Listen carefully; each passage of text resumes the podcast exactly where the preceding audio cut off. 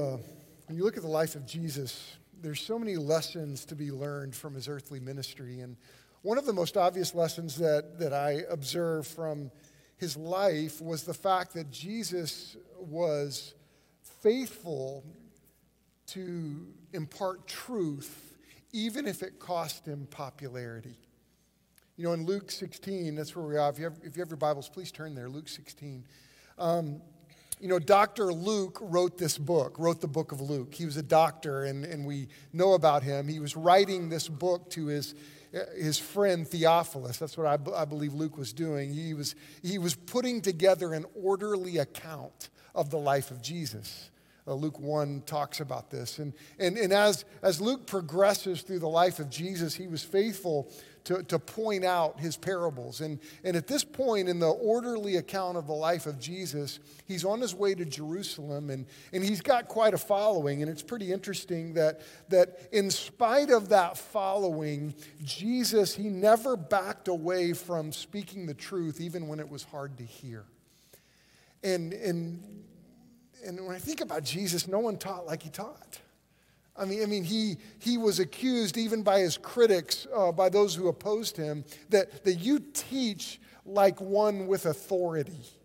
When I think about um, the teaching of Jesus, it wasn't frivolous, it was intentional. It was, it was straight to the point. It was straight to the heart of the issues. And, and that's just how he, he taught. And in Luke 16, it's interesting because, because at this moment, the Pharisees were sneering at him. They, they were mad at him. They, they were frustrated with him. And that's the context of this parable that, that Jesus uh, tells. And, and, and, you know, the, the struggle of the Pharisees, and we've looked at this for the last several weeks, that, that their, their struggle was that they really loved their wealth more than they loved God. They, they were really focused on this world rather than living in light of eternity. And one of the prayers I have for our church, for my, my life, and for us as a body of believers, that we are able to live with eternity in mind. And then I'm amazed at how, how uh, you've, you've got to notice the parables because you see these recurring messages all through the parables. And one of those recurring messages is you've got to live with eternity in mind. And that's what we see here. And, and you know, the, the, the Pharisees were struggling because, because they measured the blessing of God by their wealth or their possessions. And they were just in this trap of living for, for this world. And I would argue that this is probably true for many of us. I mean, when you think about it, we, too many professing Christians, are making the same mistake because with our lips we say, God, we want to honor you and we want to honor the Lord. But when you think about it, we're trapped in this temptation of living for the temporary.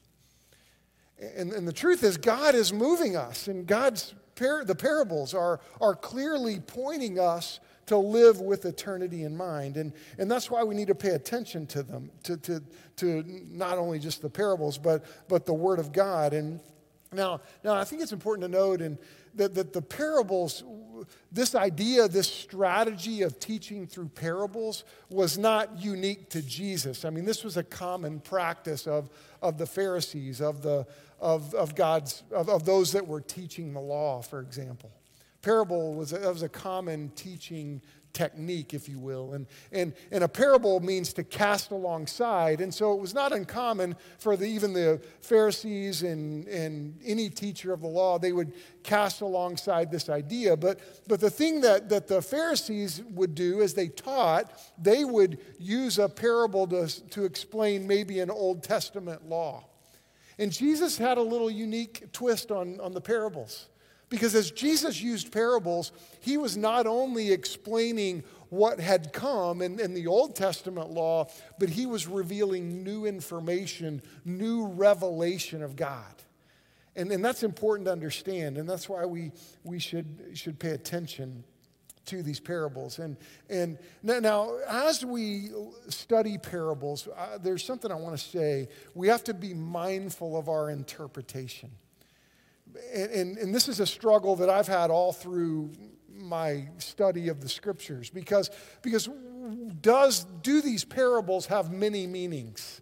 Or do they have one meaning? I don't know if you've done too much study. There's a lot of debate in theology among, among, among theologians that say, do these parables, do they mean many things? And, and, and it's my belief that, that really these parables have one central message for the, for the most part.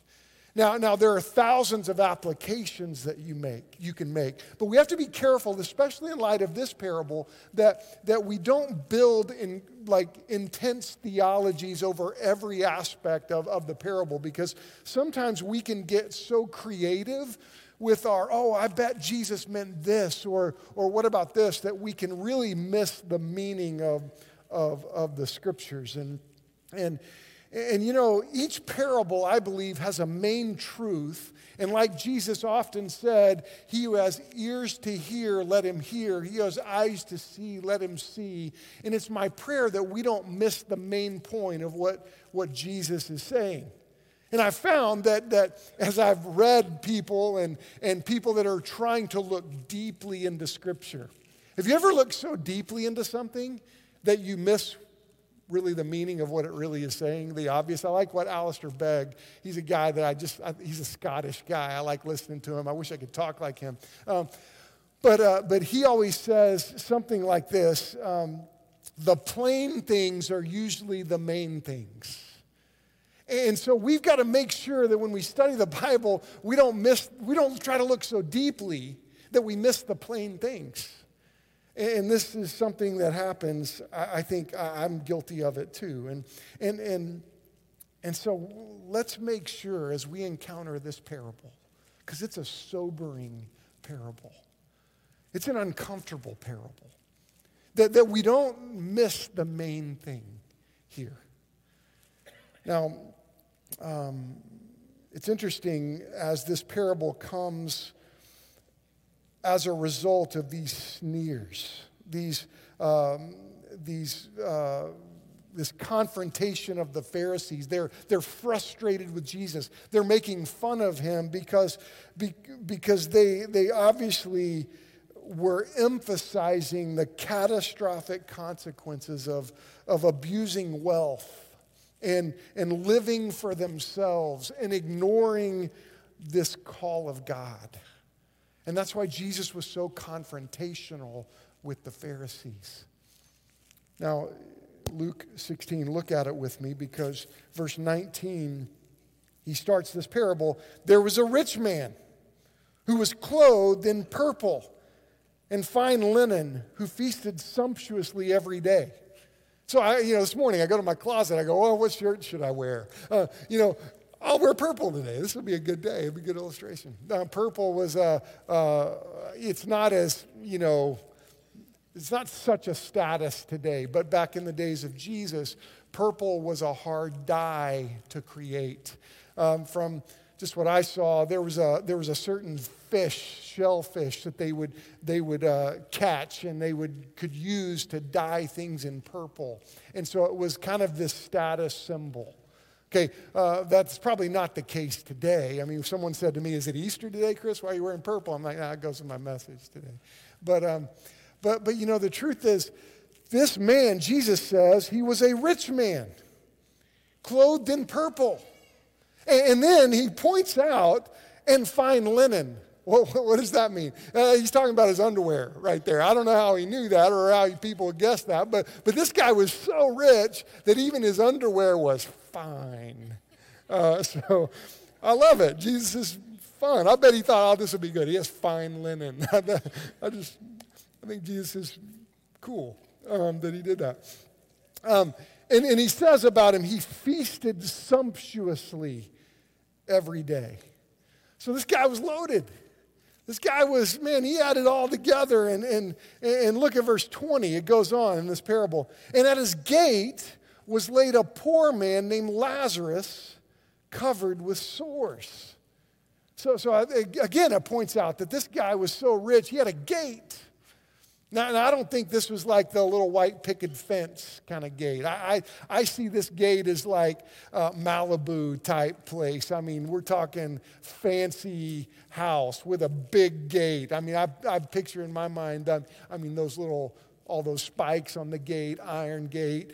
They probably they didn't have electricity then, but if it was automated, I bet it, if they had the option, it would be automated, man. I mean, like picture camera out front. I mean, that's just what I see. Um, but at the gate, this poor man named Lazarus, verse 20, at the gate was laid a poor man named Lazarus. He was laid there. He didn't get there by himself. Somebody had to carry him. This guy was, was struggling. He was uh, so, um, had such struggles that he couldn't even get there by himself. He's laid at the gate. And then again, he goes, he's covered with sores. I mean, can you get this in your mind? I mean, not the guy you want to go give a hug to, right? I mean, covered with sores. Uh, I, got, I got bit by a spider once. I have a scar right here on my head, and, and, I, and, and I, I got bit by a fiddleback at a camp and, and I felt like massive head wound Harry. Have you ever seen that? Uh, but, uh, but I had this big old gaping wound on my head, and I didn't know what it was. And everybody that I would talk to would just stare at that wound. You know, have you ever done that? Ever had that happen? I was like, I don't know what it is. I don't know what it is. But Lazarus covered with sores. Um, and look at this, verse 21. And he desired to be fed with what fell from the rich man's table. I mean, I don't know about you, but I've had stuff fall from my table. We have this annoying chocolate lab at our house that sits under our table, you know, and sometimes hoping that something would fall. And, you know, that, that's kind of what it feels like, that Lazarus was like. Moreover, speaking of my annoying dog. Moreover, even the dogs came and licked his sores. And I bet this got the attention of the Pharisees, just like it kind of gets our attention. Because there, in, in Jesus' day, it's probably not so dissimilar to our day. I mean, in Jesus' day, there was this idea that if, if you were wealthy, if you were of status, you were blessed by God. And if you were poor or if you didn't have very much, oh man, you have, you're, you're cursed by God or you're, you're not walking with the Lord. And we see this all the time in church. Oh, God wants you to be healthy. Oh, God wants you to be wealthy. Oh, God wants you to prosper. I don't see that when I read my Bible. You know what I see in the scriptures? That, that there are times we struggle. And this is what I this is something we've got to recognize as believers. That, that just because we struggle, just because, because we go through sickness or tough times, that doesn't mean God abandons us. One of some of the sweetest times of my life with the Lord have been in the most difficult of circumstances. When I was broken and, and struggling.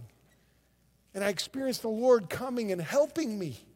And, and, and, you know, the Bible says, what, is it, what does Paul say? When you're weak, that's when you're strong. Why is that? It makes no sense. Well, it's because when we're weak, we're turning our face to the Lord and we recognize that we are not self sufficient. And so let's, it's interesting, these, these Pharisees had to go, oh man, the rich guy, he's blessed by God. Now there's poor Lazarus, oh, he's sick, so man, uh, he's not blessed by God. Do you know what Lazarus means? The name means it means uh, the one whom God favors. These Pharisees would go, Yeah, right, whatever. If God's going to favor him, sign me, sign me up on the other team, right? And, and Lazarus, and here's what's interesting about this parable. Some people will argue this is not a parable, but I think it is. It doesn't say that Jesus said a parable, he just goes into this story. Some people would say this really happened. I think, I think it's a parable. But you know what's interesting about this parable? This is the only parable ever recorded by Jesus where he used the name of somebody. Every other parable he ever taught, you research it. There's never a name. It's always like a man or, or this tree or whatever. But this parable, this is the only person, even the rich man doesn't have a name. He's just a rich man. But then he says, But Lazarus was at the gate. And, and you know, I don't know about these dogs. I mean, it's interesting as you think about these dogs. I mean, I, I, don't like it when my dog licks me. I mean, it's funny to hear. She always licks Robin, and Robin's like, "Stop licking me!" And it's just funny to hear that conversation often at my house. Um, but, but you know, it just doesn't seem like it's a good thing that these dogs are licking his sores. And, um, but it does seem to point to the fact. I mean, you don't see this rich man necessarily being um, mean to Lazarus. He's not sitting there going, Get out of my house. It seems like he's giving him some of the scraps, but it does indicate, as you look at this parable, that it's almost like these dogs are being more gracious to Lazarus than the rich man. And then, then it happened. That, that inescapable reality that will happen to every one of us. And this twist in Jesus' story, in this parable, it, it unfolds, and it's the, the, the reality that death took place. You know, it's interesting as I study on these, this topic, which I have extensively, and I recognize that as societies modernize, as we get more and more advanced, and this is true in every culture, death seems to get further and further away. We have this idea that maybe there will be an, a, a cure for whatever I have and I won't die. Now, folks, I'm grateful for medical advancements.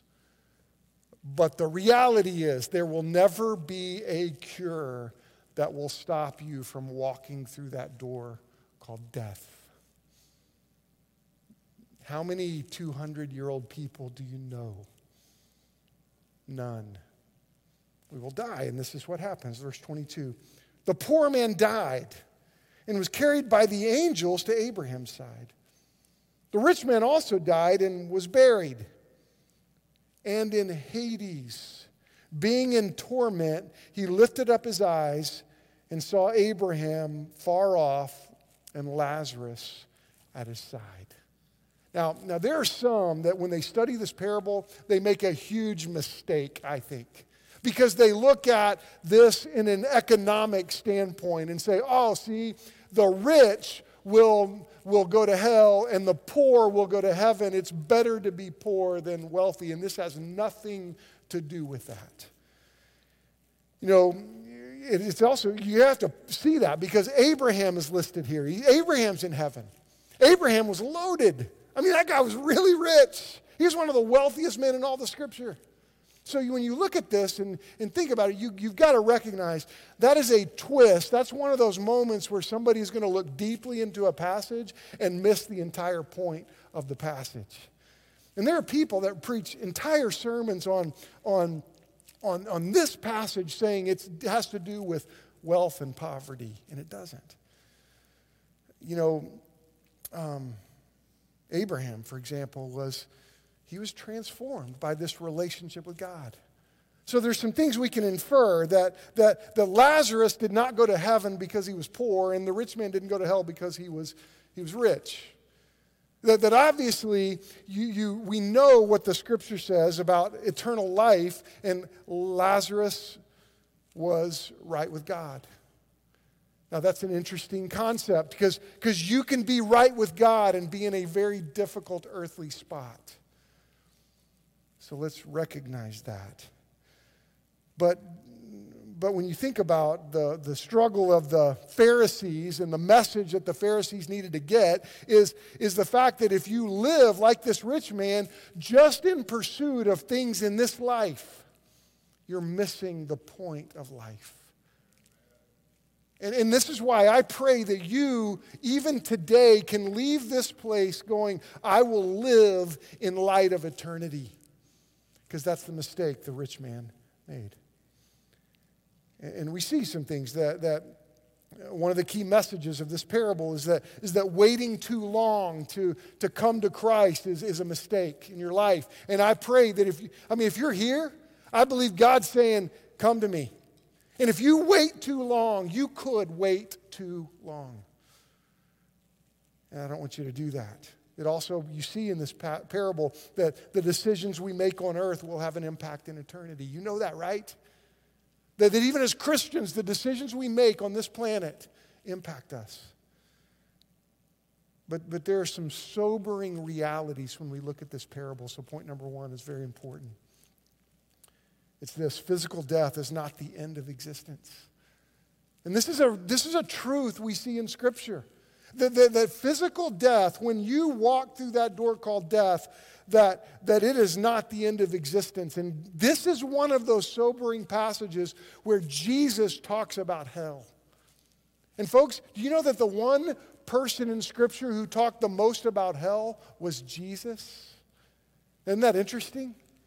Because we think, we, like preachers get criticized, uh, or good ones, I think, get criticized. Oh, you're a, you're a hellfire and brimstone preacher. Now, now, I'm not much of a yeller, really. I don't think. Maybe I get, I get wound up. I, that's why I have this chair. I, it keeps me from pacing because I get wound up and I look like a tennis match up here. But, but, um, but, but you know, the truth is, Jesus taught about hell. God revealed his plan for heaven. And, and I want you to see this that because of God's grace, the way to heaven has been revealed. That God did not have to tell us the path to heaven.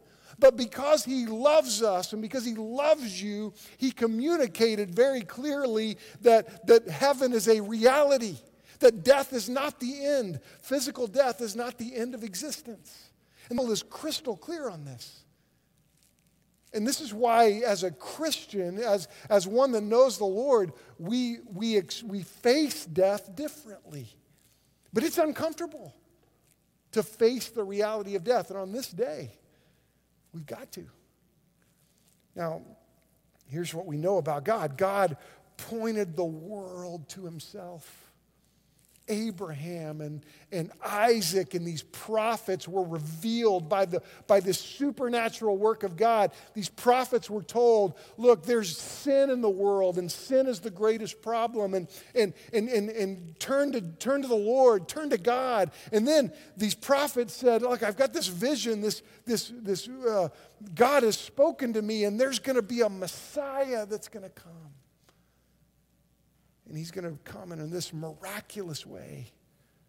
And then he's going to, he's going to live this life that was incom- without compare. And then he would die a, a death that was substitutionary. And then he would conquer the grave. And then his Holy Spirit would be in us. See, this has been revealed through the prophets. And it's interesting that that now man, no, man has no excuse because God has revealed himself. You uh, in this room today will have no excuse because Jesus came. And, and if you, I don't want, it's my prayer that you don't reject him. It's dangerous to do that.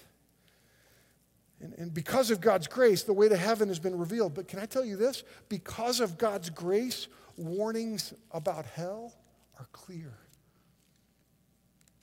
I'm grateful that there's warnings in Scripture, and this is one of those passages that warn us. Hell is a reality. And I don't want to get so deep into the weeds that I miss the fact that hell will be the experience of many. And and you know what? These two truths, for me, and, and I, I, pray for our church, it compels us to a deep responsibility to share Christ with the lost. And, and I pray that we do this. I pray that we are moved. This is why we will have a gospel challenge every year. And this is why I pray that, that you embrace the gospel challenge that we are, we are issuing as a, as a church this year, that, that you pray for, for one person that you could, could see come to Christ that's in your life. Oh, can't you just pray for one? Isn't there somebody in your life that you're, that you're praying for, that you're, you're on your knees for? That, that if they don't, if they died today, they wouldn't go to heaven. Oh, shouldn't that compel us and, and move us and get us to wake up and not be self centered or, or living life for this planet only? Oh my goodness. The Savior came. And if this is really true, if there is a real heaven and a real hell, shouldn't that move us to a deep sense of urgency? I mean, because when I look at the scripture, John 14, 6, Jesus said, I am the way, the truth, and the life. No one comes to the Father except through me. I mean, folks, Jesus is the only way to heaven. And I, I mean, I think about the silence for many believers in our church. The times that I've been silent in my life, that I haven't spoken up. Back to verse 24. And so this hell is hell is an experience. He called out, verse 24, Father Abraham, have mercy on me and send Lazarus to dip the end of his finger in water and cool my tongue, for I am in anguish in this flame. But Abraham said, Child, remember you in your lifetime received your good things, and Lazarus in like manner bad things. But now he is comforted here, and you are in anguish. And besides all this, between you, between us and you, a great chasm has been fixed, in order that those who would pass from here to you may not be able, and none may cross from there to us. Now I don't know if if in hell people will see into heaven? I don't know. Um, but, but here's one of the things I do know. Point number two is pretty important that hell will be full of people who never expected it. And you know what? God has put us, He's planted us right here. And He's entrusted us to even expand into Tulsa, to be a light to the world, to be like a city that's set on a hill that cannot be hidden. And as I look at my, as I move into my neighborhood, and as I, uh, as I send kids to school in this community, uh, we are to send lights into this school. We're to be a light in this community. Now, we have to be careful with all the details here because um, we, we don't know how all, you got to be, you can't build theology on, on, on, on the details of the story necessarily, but there are some things we don't want to miss. And one of the things we see is that, is, is that Jesus used this concept of torment and anguish, which speaks to definite pain. And so there's some things we know. I mean, think about how could God, a loving God, permit hell to exist? How could a loving God do this? In our Bible study, we have a Bible study on Sunday night with a group of teenagers. And we were talking about this last week. And um, my daughter, Maggie, asked a really, really good question. She said, Dad, when, will we be grieving in heaven over the friends that we know who are in hell? And I said, I, I don't know. Uh, but, but, but when we, that's a good question. I'm still thinking about it. But the reality is, when I, when I think about God being unjust in sending people, in, in allowing hell to be created, allowing hell to be a reality, do you know what? It reveals my lack of understanding of, of the love of God or the holiness of God. We just sang that song, Holy, Holy, Holy. I'm not sure we really fully understand that. What I said to Maggie the other day, I, I said, you know, when we see the holiness of God, I think we'll understand that even this rich man, God did not send him to hell. He rejected God and chose to go there himself. And And I'm overwhelmed when I see the holiness of God. We will recognize men are without excuse. God is holy. And it's sobering for us when we look at this and we understand a few things about hell. I, see God opening the window of heaven here and, and helping us get a glimpse of what hell is like. Hell is an agonizing existence. You don't cease to exist after this life, and, and the Bible is telling us this. People are full of regret in hell. I think there's regret. There, there's unending, unending anguish in hell. I think when we see the, the, the, scriptural reality of, of life after this life, that people have full consciousness. We see this in Revelation 6. There's, there's so many moments of, of this consciousness in, in the next life. There's no escape from hell. We see this. There's no escape. He says, Sorry, there's a chasm. There's no, there's no rest there's no hope. And God, by His grace, has been faithful to warn us. And I think about this. I had this experience years ago when I was in Europe. And, um, and, and I was I was 19, and my dad, we went to Eastern Europe, and I was on this bridge over the Danube River. And as I was on this bridge, it was fascinating to me because uh, I, I, just didn't know the language. And I was walking around, I was kind of by myself, I was off by myself, and I, and I hear English. And I was like, I, I know that, I recognize that. And, and it was a John Cougar Mellencamp song, Jack and Diane. And I was like, I know this song. Where, where's that coming from? And there was a group of, college, looked like college kids. They were, had their guitars out, they were, English, they were Americans.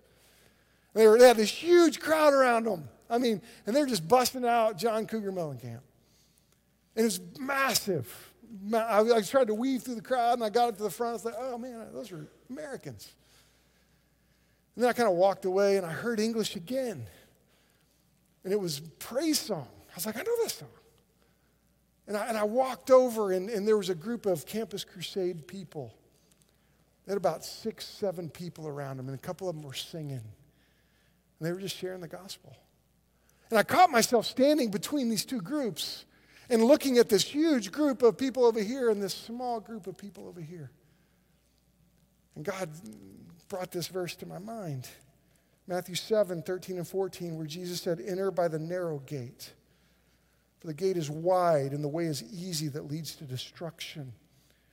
And those who enter by it are many. For the gate is narrow and the way is hard that leads to life, and those are few that find it. those that find it are few. And that was one of those moments in my life where I said, God, I just want to stand here as a 19 year old and say to you, I want to be a part of, of this. I want to give my life to this, to making sure people know about you. That's our call here. That's why I love it that God has called us here. Because the world needs Christ. Verse 27, look at it. Because Jesus takes this parable down an interesting path, and we'll hustle a little bit. But the rich man says, Then I beg you, Father, to send him to my father's house, for I have five brothers, so that he may warn them, lest they, they also come to this place of torment. But Abraham said, They have Moses and the prophets. Let them hear them. And he said, No, Father Abraham, but if someone goes to them from the dead, they will repent.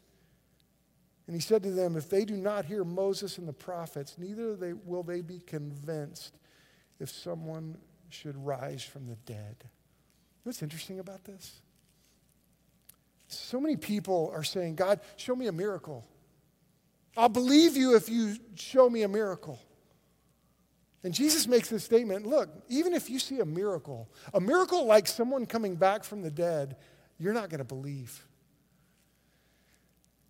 You know what's interesting is John 11, if you look at the timeline of Jesus,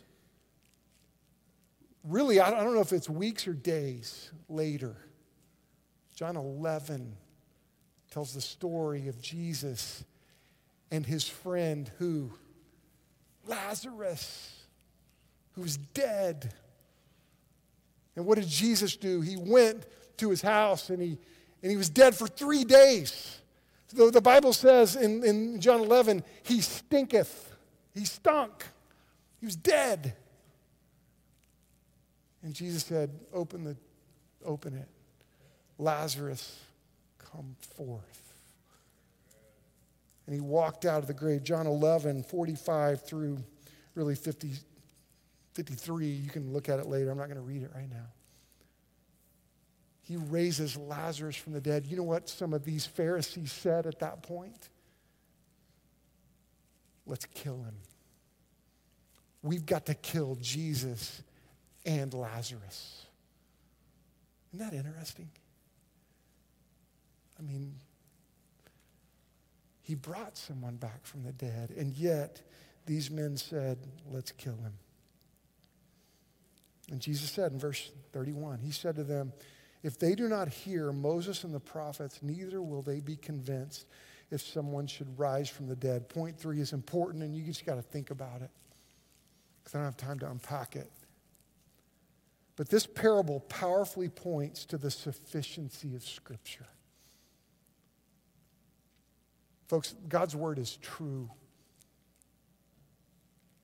And it's my prayer that you recognize what the prophets have said, that you see what Jesus has done. And I just want you to know there's power in the revealed Word of God. There's power in it. And every part of it must be taken seriously.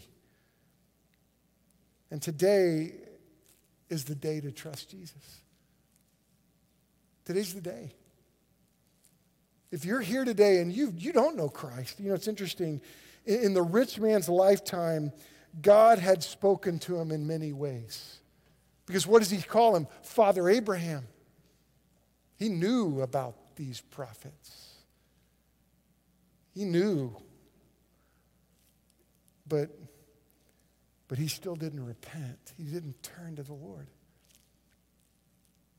And I think about Mark 8:36. It says, What does it profit a man to gain the whole world, yet lose his soul? Have you ever asked yourself that question? What about you? Look, this is a confrontational moment. What I love about Jesus is he didn't walk away from confrontational moments. And I won't either. If you died today, do you know that you'd go to heaven? What are you trusting in? Are you trusting in you? Are you trusting in Christ? Are you living for this world?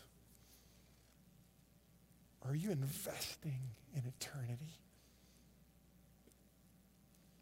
We're going to have an invitation, and let me explain that. You know, we're going to have some guys down front, some ministers down front. If you have questions, you can come and talk to us. If um, you just want to come and pray and just get things right with the Lord, uh, one of the things that we've got to be able to do is move when God tells us to move and not be afraid of that, but to embrace that. So, how has God spoken to you? Are you living in light of today? Are you raising kids living just with this world in mind? Oh, man, don't miss that. Would you come to Jesus today? Are you going to push him away again? Oh, don't.